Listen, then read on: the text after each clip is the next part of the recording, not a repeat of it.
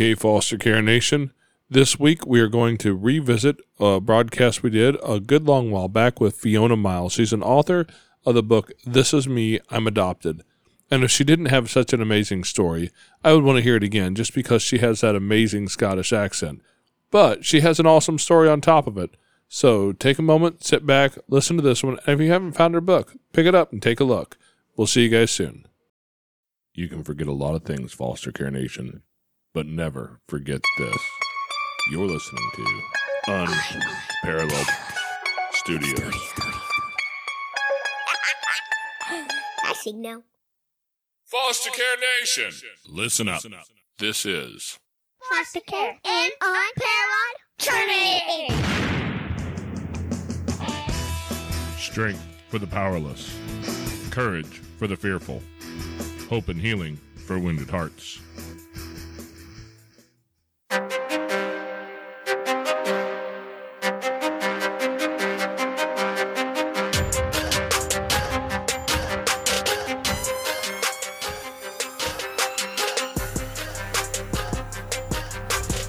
And welcome back to Foster Care, an unparalleled journey with Jason and no Amanda. Sorry guys, but she was on the last recording we just finished up, and now she's running off to go run errands. So it's just me, and I have an author for you here to listen to today, so you don't have to just hear listen to me. Fiona Miles has a book called This Is Me. Fiona, how are you doing today? I'm doing great, thank you. All right. Now, this is me. I assume that you, this has got something to do with the foster care system, the adoption system, and you have some connection in there. So, why don't you tell us a little bit about how you're connected with this system? Yeah, um, yeah. The book is "This Is Me, I'm Adopted" because I was adopted as a child. So I was adopted when I was eight months old. Um, I had been given up straight away um, from birth. Uh, my natural parent didn't uh, want me. So um, I had spent a few weeks in hospital and then went to various foster places. And then my mum and dad came and chose me. And I was ado- adopted at eight months old or around eight months old. Okay. So, we can tell that you are definitely not from the deep south of America. I don't hear New York in there. I'm trying to place that accent somewhere in the States, and I don't think that's what I'm hearing. So, should I just go ahead and assume that you maybe weren't in the American foster system or adoption system? Um, well, no, actually, I'm from, I am Scottish and um, I live in Manchester in England. So um, I'm part of the British adoption uh, system. Oh wow! So we went straight up international in this one call. We're talking in America. You're in Britain or in England, and you're from Scotland. Wow, that's a whole lot of pieces there, huh? Uh, maybe that's why I'm, I couldn't figure out your accent exactly. I don't know. We'll, we'll blame it on that. Yeah. Us Americans are terrible at that. So I, I will just go ahead and jump right in. You were adopted at eight months old. So did you know that as a child when you, was that a part of your regular conversation? Yeah, yeah. From about the age of six, I remember being told by my mother that I was um, chosen and special uh, and adopted. So it's kind of like those sort of three words were in, always in the same sentence for me. You know, you're chosen, you're special, you're adopted. Um, and I, you know, I kind of didn't really, I suppose, I didn't really understand what she was talking about. You know, I, I, I kind of figured out, yeah, okay, so I'm, I'm not quite the same as my brothers and sisters then. You know, because I don't hear you calling them special and chosen or adopted. You know, so uh, yeah, I, I do remember around six year old that was the first time I was told, and then you know as I've gone on, it just kept being repeated. You know, until it kind of sunk in. Um, and then when it did sink in, that's when you know I really sort of rebelled against it because I just didn't I didn't like it. I didn't want to be adopted. You know, I thought I didn't understand. You know, why was I taken from where I should have been and and all the rest of it. Very, I think it's very difficult to just tell a child, you know, these things without any sort of intervention or any support or whatever. So you know, and you're you, as a as a kid, you're just expected to understand and be, you know, okay with it. Okay, well, I'm just going to say that my mama raised me right, and I know not to make any assumptions because it makes this out of this and that, as she would always say. And and I also know that you look like you were eight months more than a couple years ago. So uh, when you were when you were first at that age where you were hearing that, I'm assuming that was probably that time frame was probably not a time frame where they talked about adoption very openly and maybe not even kindly. No, it was definitely a time when it wasn't sort of spoken about, and no one else kind of. I didn't know anybody else that was adopted, um, and um, it wasn't something that was spoken about. And I was, I wouldn't, I wasn't kind of encouraged to tell anybody else either, really, you know. Um, and yeah, I mean, when I when I was six, and I remember being told that I'm going back fifty years so um, there wasn't the the support and network and stuff that we have now. Um, and also living in Scotland in a very small village, you know, there was no social workers involved. Um, I don't think my mum and dad probably even knew that social workers could be involved because they never they never asked for any to become involved, even when things got a little bit um, tense and whatever, you know, with with with the way I was not managing the information. Okay, yeah, because they handled stuff differently in different places and different times. And so in the US, if you tried to say that today, people would lose their mind if you tried to have an adoption that did not have a social worker involved. We'd probably have social workers involved to call and tell you that you're doing this horrible thing and it would be really bad. So that's a whole different paradigm that the people in that time frame were, were working with, right? Mm-hmm. Mm-hmm. Yeah. yeah. So so as as you got old enough to have to start dealing with some of these thoughts was that something that you were ashamed about or was it just a part of your life that was accepted you know both in your own mind and in the community you around your friend group? Well as fact for me i am i i, I didn't I, I felt awful being adopted. You know i just felt awful that i had been removed from my real family you know in, in inverted commas i suppose and I couldn't understand why, you know, why would that have happened, you know, and even though my parents, you know, tried to explain that, you know, that my natural parent couldn't keep me and different things and but one of the sort of um, difficulties that I had as well was that they seemed to have this information that my older sister had been kept and I had been adopted out. And that as well kind of created its own difficulties in my mind because then all I'm thinking about is okay, so what was so wrong with me? You know, that the older sister was kept and I was kind of, you know, chucked into foster care or wherever it was in the beginning. So I, there was a lot for me to kind of try and, you know, lock in. And I was, unfortunately, I was in between two natural siblings. I had an older brother and a younger sister who were my mum and dad's own children. So I was in the middle of them so again, that kind of didn't it didn't make for the an idyllic situation for an adoptee. Yeah, that middle child syndrome steps in again.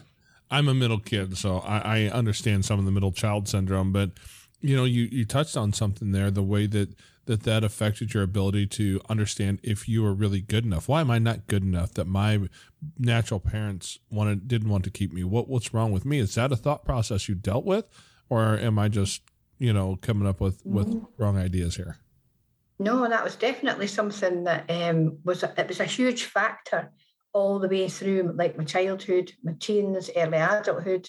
You know what exactly was wrong with me? What what is and what is wrong with me? Because I just couldn't seem to manage, you know, my emotions. I couldn't manage my, you know, to keep myself from being angry all the time. So I grew up a very angry, troubled child became a very troubled, angry teenager, went off into the wide world and ended up on drugs, you know, drinking alcohol, getting into the most awful situations, you know, where anything could have happened to me, all in this sort of search of trying to work out what on earth was what is wrong with me, you know, because growing up, um, I, my behaviour was pretty bad because I couldn't deal with what was going on but I was just put down as not a child, you know, don't be so bad. Why why can't you be like your brother and sister? And uh, you know, and things like that. Obviously, I can't be like them because I'm adopted. But anyway, you know, this was always kind of thrown out.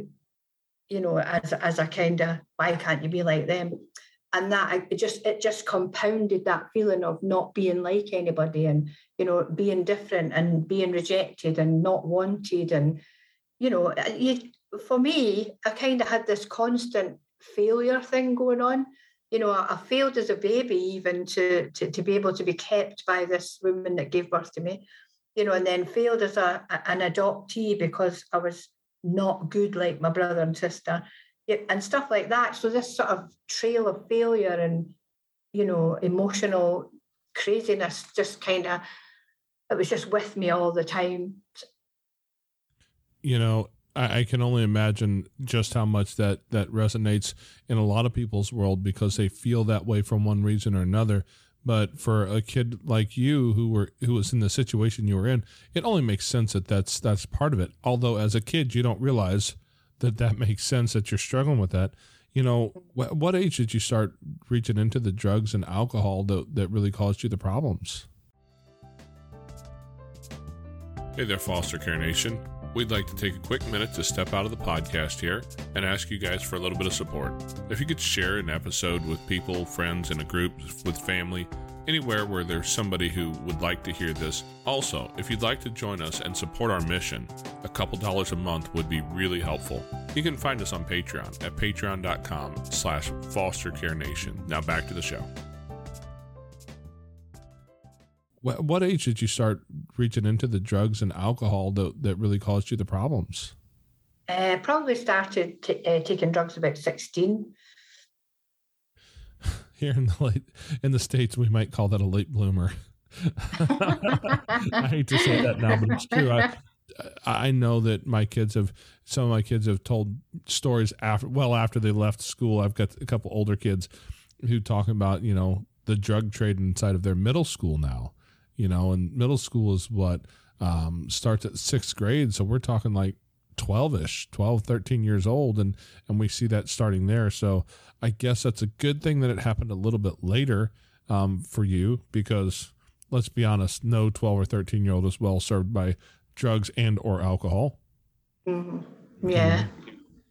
So, so what, um, what did that look like for you when you got into what's, you know, were, were you, was it alcohol the kind of the gateway into the the other stuff? Were you into the hard drugs, or or did you just you know were you one of the kids who played around with like marijuana and and some beer? Yeah, I think for me it was alcohol in the beginning, and then with the alcohol it was smoking weed, and then kind of moved on into taking speed, um, LSD because obviously I'm a lot older, so LSD you know in, in the sort of early 80s was the thing, you know with the hash and the speed and whatever. Um, and thankfully, I didn't go down the route of heroin use, which um, you know is pretty prevalent now. So, um, so it was just like a mixture of those, just on a sort of daily basis, just keeping myself ticking over with one thing or another, one to one to go up, one to come down, one to go up, one to come down. Wow. I, and I can't even imagine what that does to the mind of a 16 year old. Because I was 16 once, and I remember that 16 year old Jason. He wasn't a very smart guy. He wasn't good at handling a whole lot of emotional stuff either at that age. You know, I can't imagine that didn't make that super difficult for you.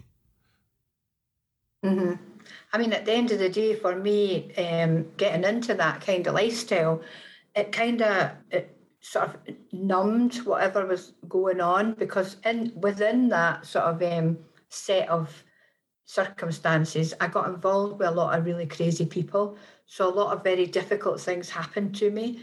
I ended up being prostituted out of a house, you know, at 17, just gullible. I'm from the countryside in Scotland, and I had now gone down to London and England where you know, it was a whole different world, really, um, for someone like myself coming from a small sort of village in Scotland. So, um, and then um, I, I, ended up getting involved with people that were, you know, selling drugs um, um, and, and just got into some really difficult situations. You know, some pretty bad stuff happened to me, um, which again, you know, taking drugs and alcohol helped me to just not have to actually deal with it because I still had to deal with the other stuff, you know, the adopted stuff, the failure stuff, the rejection stuff, and all the rest of it, you know. So, yeah.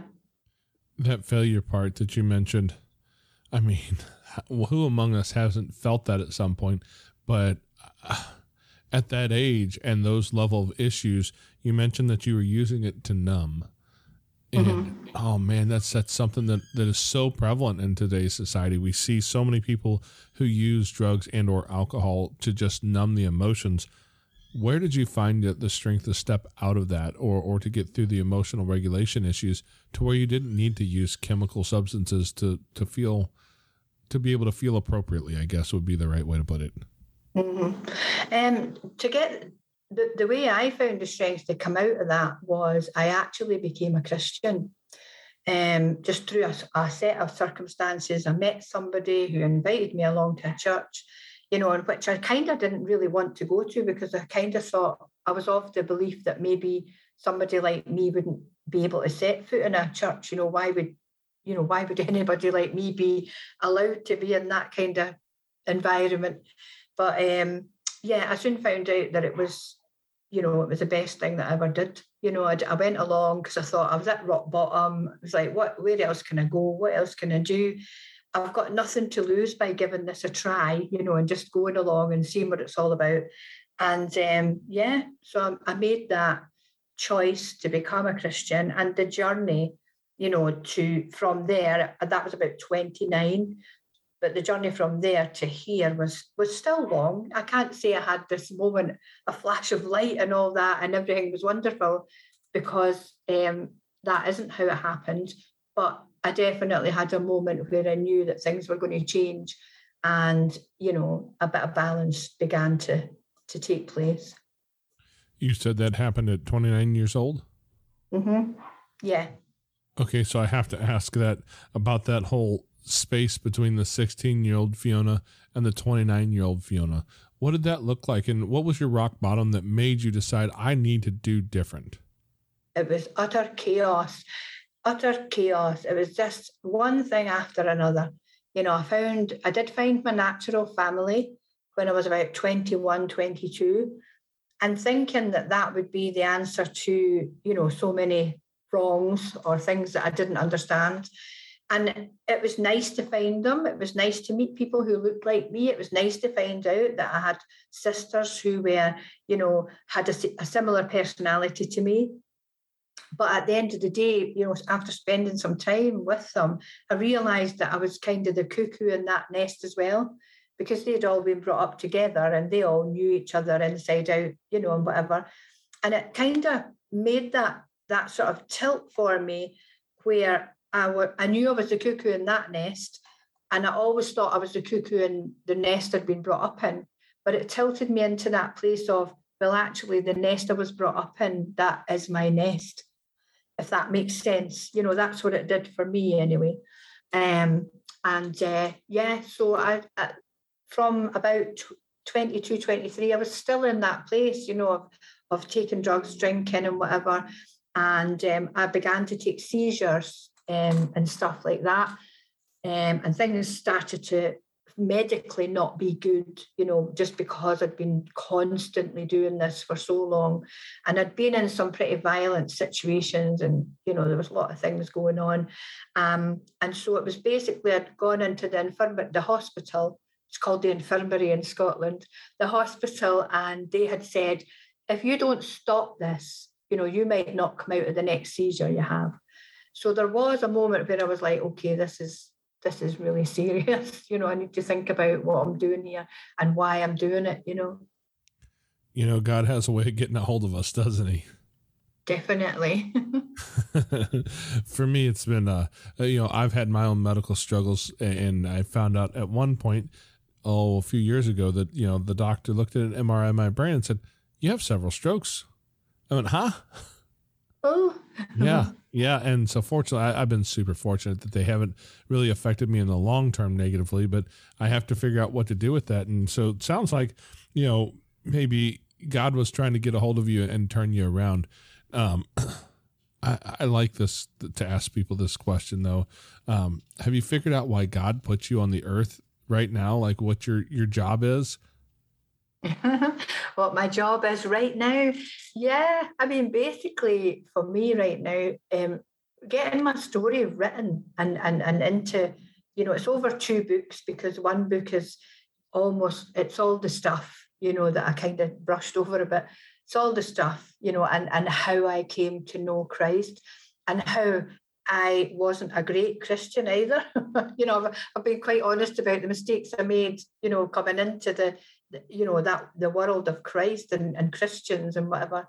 And then like the second book kind of focuses on more on, you know, the feelings of being adopted and and then it would I also have have gone through 33 years of infertility. I always wanted to make my own nest, and um, that never happened. Uh, you know, I wasn't ever able to have a baby. And then um, this is going to sound a bit strange, but God spoke to me um, when I was in my 40s, and He told me I would have a child at 50. And I was a bit kind of like, can you not make it a little sooner? 50 is quite old to start all that, you know? But um, what he did was he had already, you know, pre-planned and pre, you know, got everything ready for my little girl to be born, you know, to my nephew from the family I was adopted out of. So it's it's a it's a very unusual situation that we have here. But um, I now have sole care with my husband of my little girl Georgie, um, and she came to us six weeks before I was 51. So what God told me came to pass, you know, and, and I, I even stood up in my church when I, when, when I was told this by God and told the whole church, which was a big church, that this is what had been said, you know, and everybody knew my story of not being able to have children. So it was a big thing for me to get up and say that, you know, but I just knew that it was going to come to pass. I didn't know how it was going to come to pass. And never in my wildest dreams would I have thought that God would have given me a child from my own bloodline. It was just incredible. Yeah, I, am just going to draw a couple parallels there. Um, um, forgive my my lack of memory. Was that um, Abraham and Sarah? Wasn't that that kind of their story? Yeah, well, yeah, she waited a long time. Yeah, she was in her nineties, I think. and, I'm just going to say God has a sense of humor because if you told me I had to start raising a newborn at ninety, oh, like I am in my forties and it's a struggle now. Ninety, uh, uh I, w- I want to be asleep by then. I, I I have a long nap planned at that age. yeah.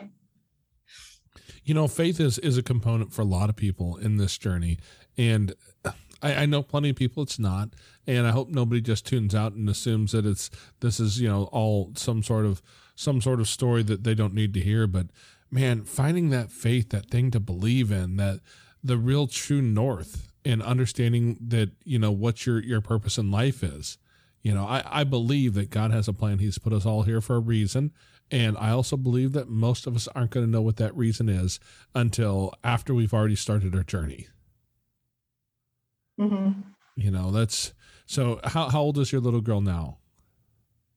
She's six now. Yeah, she's six and a half. So she's um yeah, she's a fireball. She's she's a, she's an incredible bringer of joy to to so many people. She has she has special needs. She has complex needs. She was born um, addicted to every drug and alcohol you can think of, and she had a brain hemorrhage uh, during her withdrawals.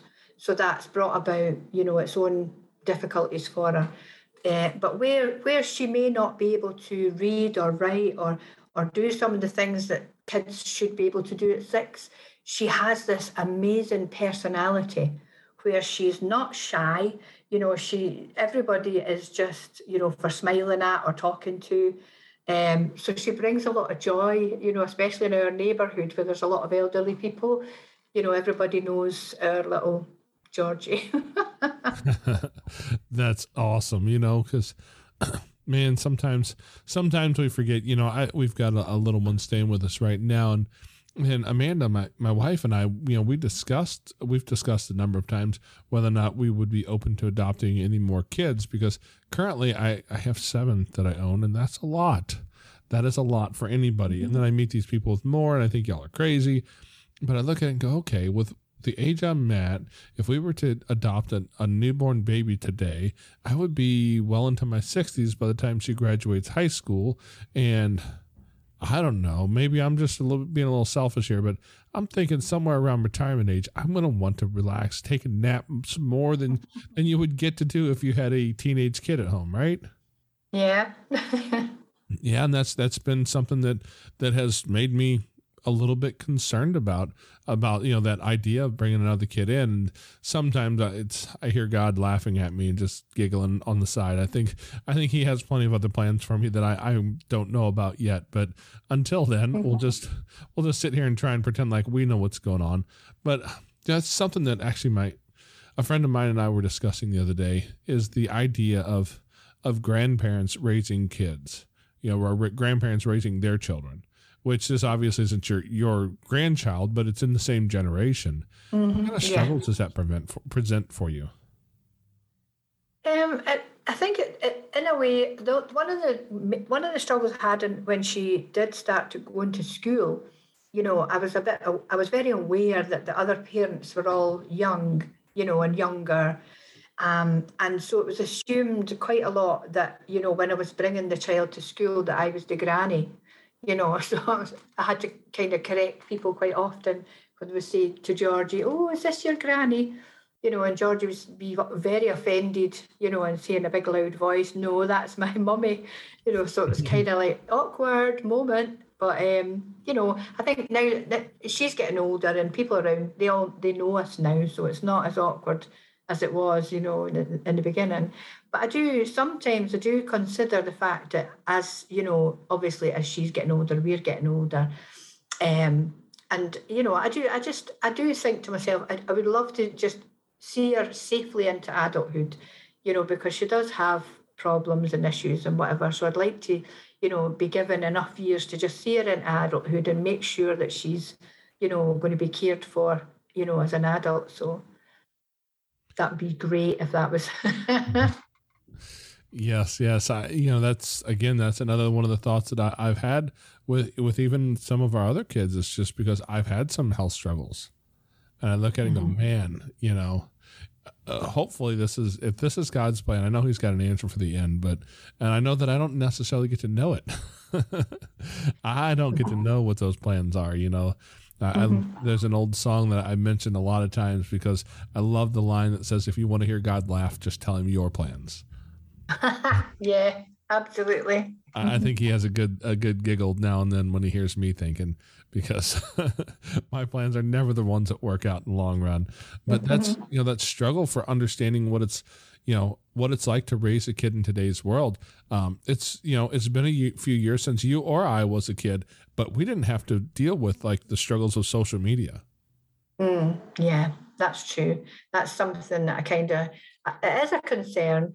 I think it's it's maybe less of a concern for me with my child because of the needs that she has. She she kind of just looks at things on YouTube and she just loops the same thing over, you know, and and and it's rare that she moves, you know, onto something else. We kind of have to move in and say, right, that's going to fry your head if you watch it again.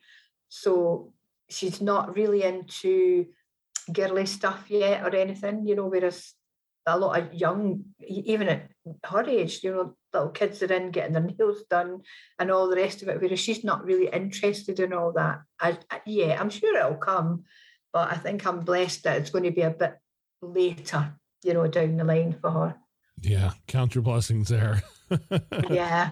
but yeah, we, we deal with things with kids in, in a, a whole different generation who grew up in a whole different world. I mean, things like if you grew up in a rural town in Scotland, um, your experience versus hers, like we, we've had this whole, well, just going to call it a generational trauma, if you will, that we've spent an entire lifetime with for some of these kids living with this this boogeyman out there, whether it was Osama bin Laden or or um, Saddam Hussein or whoever the current one is. You know, there, there's there's all these huge things that we all know about now because because it's not just on the five o'clock news for for 30 or 60 minutes. It's on social media. It's everywhere. And my, my 14 year old daughter comes home and she talks about some of the stuff where these kids in, in high school are are you know all think they're po- experts on politics and they're mm-hmm. having yeah. these discussions about stuff that that they don't truly understand and but they a lot of it is this fear stuff. You know, right now we're as we record this, we're kind of in the middle of this Ukrainian Russian conflict going on over there, and everybody's afraid of World War III breaking out.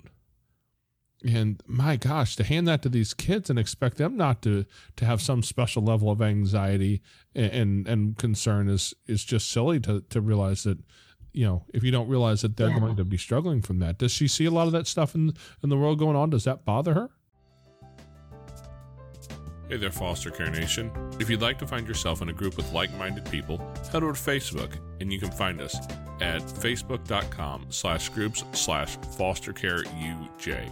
We've got a group over there where we talk about foster care, we talk about adoption, and we talk about all the things related. If your podcast player allows it, you can also reach down and hit that subscribe button so you get notified every week when we put up uploads. Every Tuesday, a new episode comes out. We'd love to see you next week. Now back to the show. If you don't realize that they're going to be struggling from that, does she see a lot of that stuff in in the world going on? Does that bother her? Um, she, she the, strangely enough, this evening she doesn't normally um, see much of the news, but um, the uh, our um, schedule on the television has changed, um, and she came through where there would normally be something, you know, kiddie on, but the news was on, and um, she was seeing these um, people fleeing, you know, from from Ukraine, and she was kind of like, what what's happening there? What you know, why are they why are they running? Who are they running away from? So I was trying to explain to her because I, I kind of feel very much um, that there's no point in sugarcoating something, um, like but. You know, so I was trying to explain to her that it's something called a war where two people are fighting, you know, and it's causing all these people to have to move away, you know, and, and things like that. Um, so she, you know, she was kind of like, okay then, and but it was boring, you know, so she just left the room. But uh, so she doesn't, thankfully, have too much of a. But I'm ready for her if she comes back with any sort of questions, you know. Oh yeah, you have to be because they'll be back with questions. They always are. yeah. so now you you have a book. You know, this is me. I'm adopted. So can you tell us a little bit about your book and and where that came from and what it's about? Well, basically, um, the books are my story, and the the reason I wrote the second one as a second book because I could I could have lumped it all in one book, but I felt like there was two sides, two parts, you know. Whereas the second part, this is me, I'm adopted. It contains the the, the sort of emotional side of of being adopted and some of the ridiculous things that people say to adopted kids, you know, and and stuff like that that maybe they don't understand are not nice. And uh, you know thinking back obviously my story is 60s 70s when i was a child. So you know people don't even speak like that anymore. Well i hope not anyway. But um so some of those little things are are, are in there as catalytic moments where something was said that that just um you know compounded those feelings of being different you know not part of the family and and other people not seeing me as part of the family but as something else you know. Um and it's unfortunate that people you know did say things like that they said but that's just you know people were more or were, were less educated i suppose then.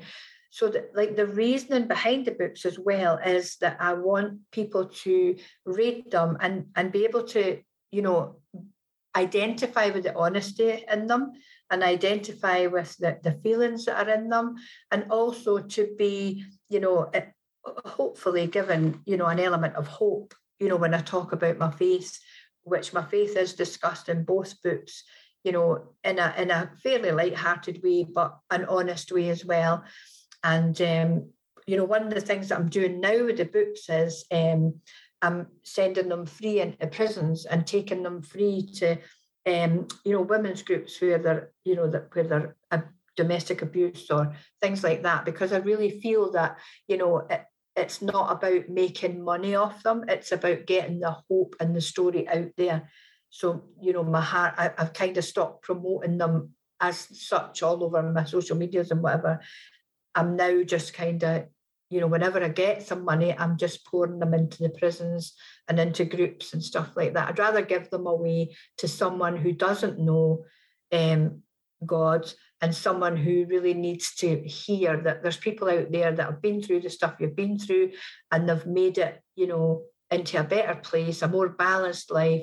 You know, I, I have a good relationship. I've been married nearly 20 years, whereas, you know, before all that, there was loads of totally chaotic relationships and plenty of them, you know. So, you know, it's just to give a bit of hope out there. You know, I don't know if there's many more callings that's more important than giving hope to the hopeless in this life. And it sounds like that's what you've been called to do because, you know, I, I don't know about anywhere overseas. I know that here in the States, um, I've met a guy I talked to who was a um, he was I believe he worked as a as a guard in a prison somewhere, and one of the things that he's he had mentioned was as he met these guys who were there, the overwhelming majority of the men who were in the prison he was working in were all former foster youth. Wow. And the fact that so many kids come through that foster and adoptive situation and then don't end up with a solid family connection as they grow out of that and how that affects their life and aging out of the system and how many of those kids end up homeless addicted to some sort of substance and eventually mm-hmm. in the criminal justice system as well so the fact that you're reaching there i think is is incredibly powerful you know your target yeah. audience is waiting for your story yeah and uh, yeah and that's that's my aim is to get as many out there out there into those into the prisons so that um yeah to make a difference really. That's what i believe that god called me to write the, the stories because I, I, I wrote them both within a year and, and and had them you know published and out there within a year you know both of them. And i just believe that i was just god gave me the the time in the pandemic because i couldn't go out to work. I was stuck at home my child was allowed to go to school because she's vulnerable, she has special needs. So she was she was out of the house and I was in the house for a change. And I was like, oh, okay, you know, I've been given this time. I'm not just going to sit here and waste it, you know. And that's when I, you know, I just believe I was called to get the stories written, the books done and out there. Yeah. I'm not gonna lie, I probably would have used it for a nap time. I'm not a napper. well, with, with all the things we have going on, I, I I'm a napper whenever possible, which is maybe once in a blue moon. That's about it. That's all I get for naps. but I wish I could be. So you know, you, have your story has has tells a, a whole lot of of that uh, of your history. I'm curious as, as, you became an adult and as you moved out into a more mature human being who started to understand all these things. Do you still have a, a connection with your adoptive family? Um, yeah. Um, do you mean the family I was brought up with? Yes. Yeah. yes. Well, unfortunately, my mum, my mum and dad are both dead, but my brother and sister um, were very close. You know, my sister in particular. I think you know sisters are more are closer, I think, than sisters and brothers. But maybe that's just our family. But you know, my sister and I are very, very close. Um, um, my brother and I, we, you know, we're close, but it's not a, it's not an everyday thing, you know.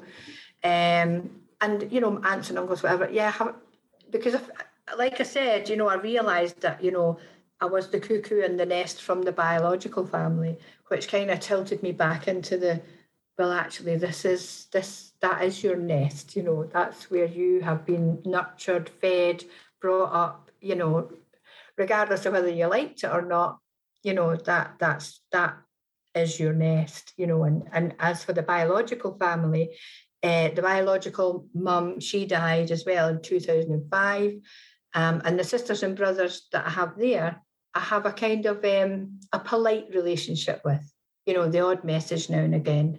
Um, and um, I've only just actually discovered through the DNA ancestry thing who my biological uh, father might be. So that's that's that's a little new track I'm on at the moment. So that's it. Uh, you know, I've still there. I've tracked down what I think is a half sister, and we've spoken on, um, you know, this video kind of chat thing, and she's very willingly said she'll do a DNA as well, so that to to make that connection, you know, a reality, because it, it's possible that it's another brother or, you know, that that may have been the father. So Okay. Okay. Yeah. Because I'll be honest, it's possible that we might be related because I did the DNA thing and they circled all of Europe and they're like, yeah, you're from there.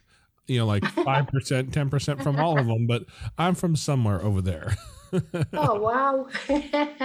yeah. So God only knows what, what connection may or may not exist there. But, you know, that's, that's a cool thing that in nowadays that they have is that DNA thing, the, the DNA connection. Um, now, your daughter, you know who her biological family is, right? It's it's part of your family. Yes, so how yeah. does that how does that connection work? Is that something that you're able to to keep open, or is that something that needs to be needs some some borders around it? No, it's really um, it's quite healthy uh, at the moment. It's you know she has a fantastic relationship with her nana, who is her biological mum's mum. Um, so she's fantastic, you know, and she she and there's not a lot of people can manage uh, Georgie because she does have her own ways and whatever. But Nana's been fantastic at you know working alongside us and wanting to know exactly how do we manage her so so that she can do the same thing to keep her on an even keel. Um, and her other Nana, you know, she has sporadic um, contact, which is fine. That you know whatever. Her natural mum unfortunately died in 2020.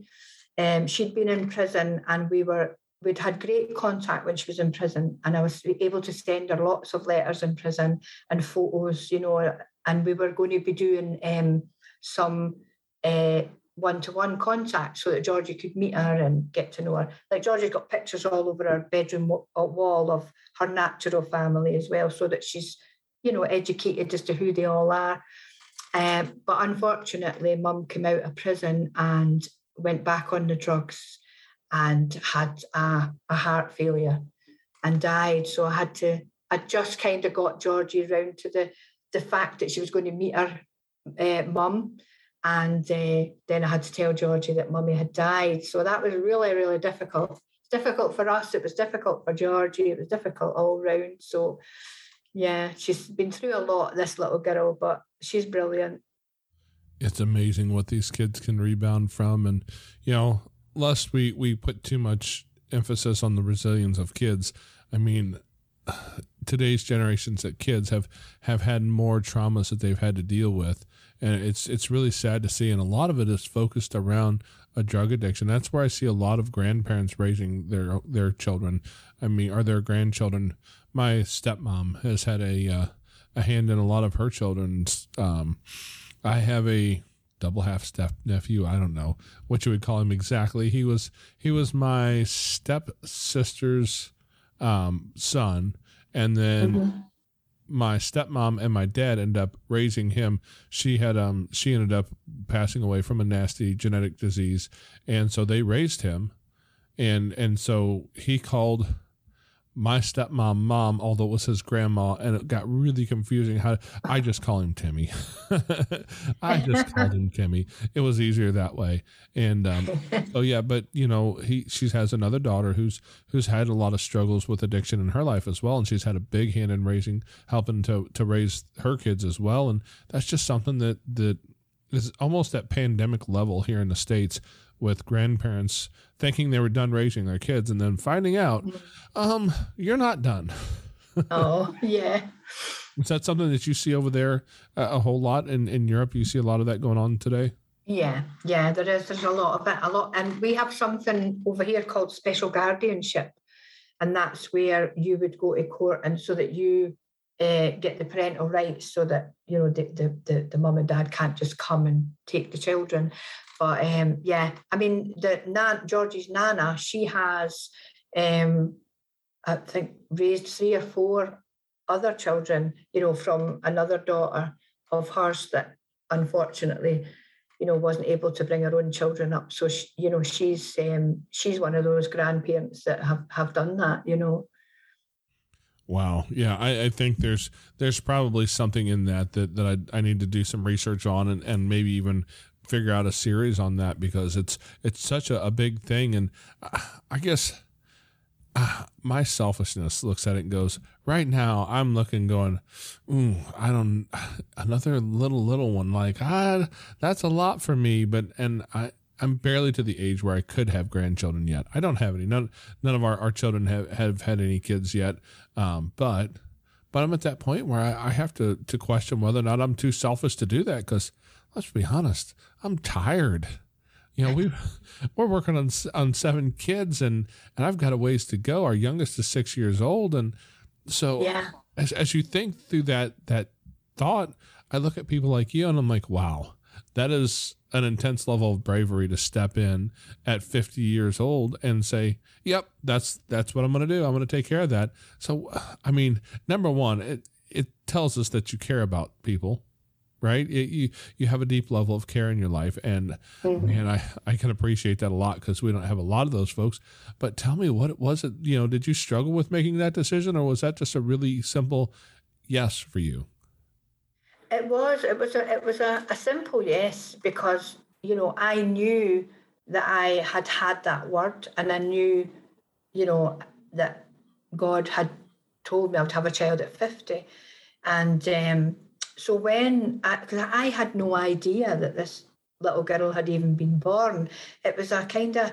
It was almost like this fluke thing that happened that brought me back into contact with my sister. She became a Christian, she was getting baptized. So another sister thought that because she knew I was a Christian, I would want to come to her baptism. And so she told me that, you know, my sister had become a Christian and was getting baptized. So I turned up as a surprise because I live in England, they live in Scotland. And I turned up as a surprise at the baptism, have, having not really had much contact with them on any sort of real intimate level, you know, to find things like that out. Um, and that's when I stayed overnight and she started to tell me about this little girl that was going to be, you know, off. She was already, and she'd been in foster care from the moment she got out of the hospital. Um, and she was going to be, you know, she needed a forever family. So we we kind of thought that we wouldn't get her because I'm not legally um her kin, you know, if you know what I mean, because I was illegally adopted out of that family. So it was a bit of a journey to kind of go through social services and explain the connection and would we legally be allowed to have, you know, this child. And we had to go through such a, huge process of, you know, interviews and the whole background checks. And obviously with my background, you know, it's you know, there's there's there's um criminal records there. My husband um, he was a heroin addict as well uh, before I met him, but he had a lot of criminal activity on his, and we kind of thought, oh gosh, we're not we're not going to pass all these things that we have to pass because of our backgrounds, and and then we and actually we were very honest with the the whole system, and they appreciated our honesty and felt that because of where Georgie was coming from, from you know, addicted parents, we would be able to talk to her about that and about why, you know, you become an addict and whatever, whatever, and how some people can come out of it and some people maybe can't. They kind of felt that was a bonus, you know, for for for this particular child to come into our lives, you know. Um, and then just as we were getting towards the end of the process, my husband got cancer. He was diagnosed with cancer and uh, he had chemotherapy and surgery. He's completely clear now. But again, that was a bit of a shock. We were like, oh no, can we take on a child with, you know, because immediately you get that word said to you, you think that's it, it's all over. But um, his prognosis was really good. So again, that the, they were fine to continue with the process. Um, and uh, it's, you know, it's I can't say it's been easy because you know we we knew that Georgie was going to have difficulties, but the extent of the difficulties, you know, we weren't entirely sure. Neither was anybody else because with the the brain bleed, it was well, what is actually, you know, what how is it going to affect her? But um, so it's been a difficult journey, but it's just been so uh, worth it because she's still in the family. You know, her identity is well rounded. You know, yes, she's adopted, she's with us, but she has contact with her natural family, which is, you know, it's one of the things that, you know, part of some of the things I do with MPs, or our uh, government system here is I'm trying to work on getting some kind of bill through where, you know, if there is no danger from grandparents and whatever, why are adopted people, you know, can they not just have a little, you know, clause in the adoption thing where if Nana is a safe person, then, you know, why should Nana suffer, you know, because of the, the daughter or the son or whatever? You know, it's just a little thing of mine that I just feel it just it, it would help any adoptee to have some kind of connection, you know. Well, I'm curious because you know Amanda and I have our own journey through the all the kids and all the things we've walked through. Um, what was that? What was it? Your husband's involvement in this like? Was it something that he was right on board with you, or because I'm going to assume he's probably not in his 20s anymore, you know? So you know, I mean, I, I don't know. Maybe maybe you snagged a real young one, but I did actually. He's a bit younger. He's forty three, so yeah, I do have a younger husband. Yeah, but even um, that age, to be willing to take on a, a, kid that's not his biological kin, you know, what was that like for him and that conversation? The conversations you guys had around that. Yeah, I mean, he he because you know we we had had that word and whatever and you know he he kind of believed as well that you know this child was you know the child that we were going to have regardless of that he, he was a little concerned about the difficulties that she might have. Um you know i i am kind of someone i've worked with um adults and children with difficulties so I, I was i wasn't it wasn't going to be a shock to me Whereas for him, he was a little more um, guarded as to would we manage if it because we were told that she would never walk. Um, but whereas she runs rings round everybody, you know, she can walk perfectly well. But um, so there was those kind of little things. But at the at the back of it all, you know, both him and I, we both knew that she was our child. She was the child that God had promised us. So um, we just went full steam ahead really to to make that to make this home her home so that she could remain as part of her own family. Wow. Wow. Yeah. As it turns out we again it comes down to those plans. God's plans are not always ours right? And yeah. sometimes you just have to forget what the experts say and they tell you that this will never work it'll never happen and mm-hmm. you find out that they're wrong usually. You know? Yeah. So I, I am kind of curious about this because here, here in the states, you know, I live in, in Missouri, and we um we had a little girl stay with us for a while, and her grandparents were over in Illinois, which is just next door. They were only twenty miles across the state line, and yeah. so in order to cross state lines, um, well, if, if they had lived here in Missouri, they wanted placement of the little girl, and they were you know, not were, as far as I know, still are great people. And so if they had lived here, here in the States somewhere, um, they would have called us and let us know that, hey, we found a, a, placement, a biological placement. And probably that afternoon or the next, they would have come and picked her up with her stuff and taken her over to stay with her biological grandparents, which is great. Uh, nothing wrong with that. The problem comes in that since they lived across the state line, that involves the ICPC, which if you're in the states and in the system, you know what that means as interstate compact something or other. I don't know, but basically, it's it's the the governmental bridge that moves from one state to another. And instead mm-hmm. of that, you know, today or maybe tomorrow moving, it was months. It was more than six months before she was able to cross that state line by those 20 miles or so that they lived inside of the next state over. How how difficult is that over there in, in the in Europe you know, because you're dealing with, you know, from England to Scotland. I can't imagine crossing country lines like that would be simple, or maybe it's easier than I think. We had a few problems, yeah. Um, yeah, we had a few problems with the legalities because when when we got Georgie from Scotland, it was called a kinship order, which you know you're kin and you're taking her on. But as soon as she crossed the border, um, in Scotland, on a kinship order, she'd be safe. The parents wouldn't be allowed to come and just take her. As soon as she crossed the border, we were then not under the kinship order because we were not in Scotland. So the parents could have come to the door and, and lifted the child. So we had to very quickly, which nothing in the judicial system happens quickly, we had to get a special guardianship order, which made her safe in England you know, which was uh, that. I mean, that was a lot of court appearances and and you know a lot of information again given and we we put in a special order to change her name just her second name to our name just for school and all the things so that everything was the same you know um, and we were told very clearly that that never happens you know you just that just doesn't happen but you know for whatever happened on that day with the judge she she granted that you know when she heard her story and whatever and all the the things because the, the parents didn't turn up to the hearing. So, you know, it kind of let her see that they weren't really bothered as well, you know. So we got the change of name, which is really unusual. Wow. Yeah. I'm just going to keep going back to that God's plans are not our plans thing, right? When he makes a decision, yeah. I don't think that I don't think that people necessarily have to agree with him, but it's just going to work out in a certain way. Yeah. Yeah yeah, he knows what he's doing, doesn't he? it's been an incredible journey.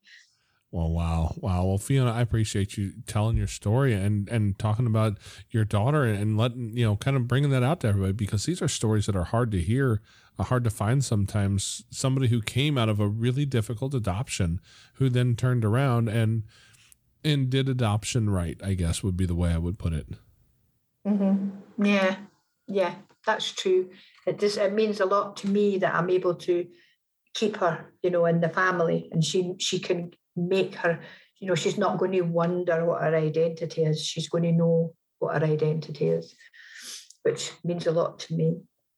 So, if you could t- say one thing to all the grandparents out there, or all the you know the people of certain generations that I'm coming into, um, nice way of me calling myself old here, but but people who mm-hmm. are in that generation where you thought you were done raising kids, and the situation comes up where where it looks like you might be needed. What advice would you give to to these people who are staring at this in their own family? Mm, I would say, you know, if you can, then just do it because you know to keep your child in in the family, you know, it just it really helps with the for the child to know where it's come from, you know, and who it identifies with, and you know, all the little quirks that you know we all have. We want to know where we got them from.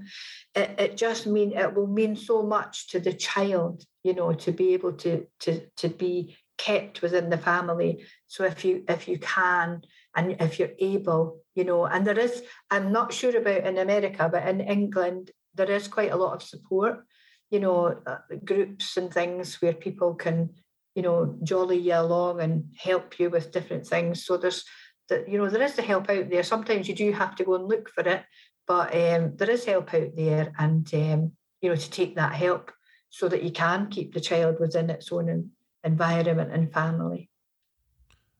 Well, hopefully, whoever's listening can find that help and and join us on the, on this mission of keeping kids safe because just like you I think that's that's one of our main goals is finding a way to help keep kids safe who are coming out of hard and dangerous places. So I, I just want to thank you, Fiona, for, for coming in here and telling your story today and, and just being open and honest with people because these are great stories that and, and you're a true inspiration for people who aren't too certain how they, they can handle the situation that they find themselves in. So thank you very much for your time today.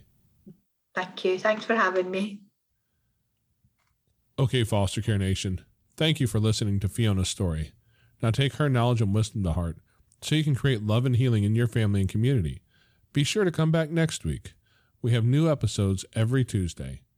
If you'd like to share your story as a guest, you can reach us at jason at fostercarenation.com. You can connect with other like-minded people on Facebook at facebook.com slash groups slash fostercareuj. And don't forget, we have a Patreon account where you can support our mission for as little as $5 a month. It's at patreon.com slash fostercarenation. The links to everything are in the show notes in your podcast player or at fostercarenation.com. And, as always... You are so super awesome. I think you go so cool, cool, cool. Yeah, yeah. Thank you for listening. Thanks, thanks, thanks. Unparalleled Studios. Studios.